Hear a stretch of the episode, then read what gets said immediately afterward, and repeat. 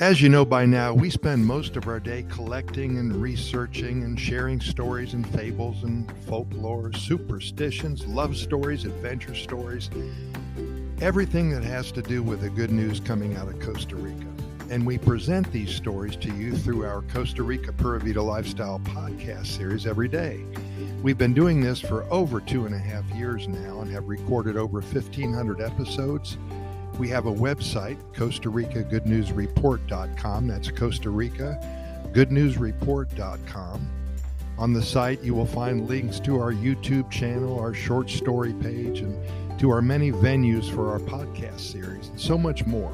If you want to move to Costa Rica, basically, we can explain to you how it's done, we can help you get your residency, which is uh, kind of a difficult process if you try to do it yourself. And we've been doing this for over 15 years now. We try to make visiting and living in Costa Rica fun, and we give you an all around look at what it would be like to live here or visit here.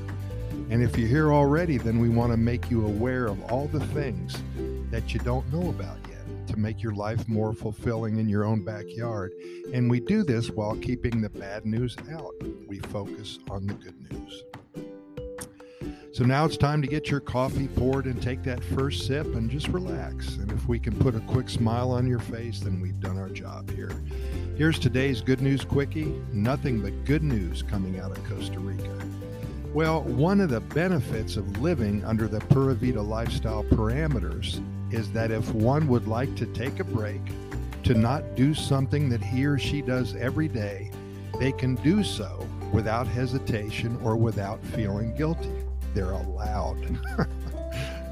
and I guarantee you, for the first couple years, I felt guilty. But now, no problem. Well, this morning I woke up and I took that first sip of coffee, and it tasted so good that I sat down and I watched the sunrise. I didn't do anything that has to do with good news, presenting everything to you in such a, a wonderful manner like I do every morning. So for today, you're not going to get too much from me. There's not going to be any good news quickie, and unless you call this a good news quickie. I'm not going to apologize. I'm just living up to and making an example of what the Pura Vida lifestyle is all about. When you're in Costa Rica, you can do the same. In fact, here's a little secret. No matter where you are right now, you can internalize everything that the Pura Vida lifestyle encompasses anytime your little heart desires. Try it, learn it, get used to it. Then, when it's time to visit, when it's your time to visit or live in Costa Rica, you'll hit this slower pace of life with pride, experience, and determination.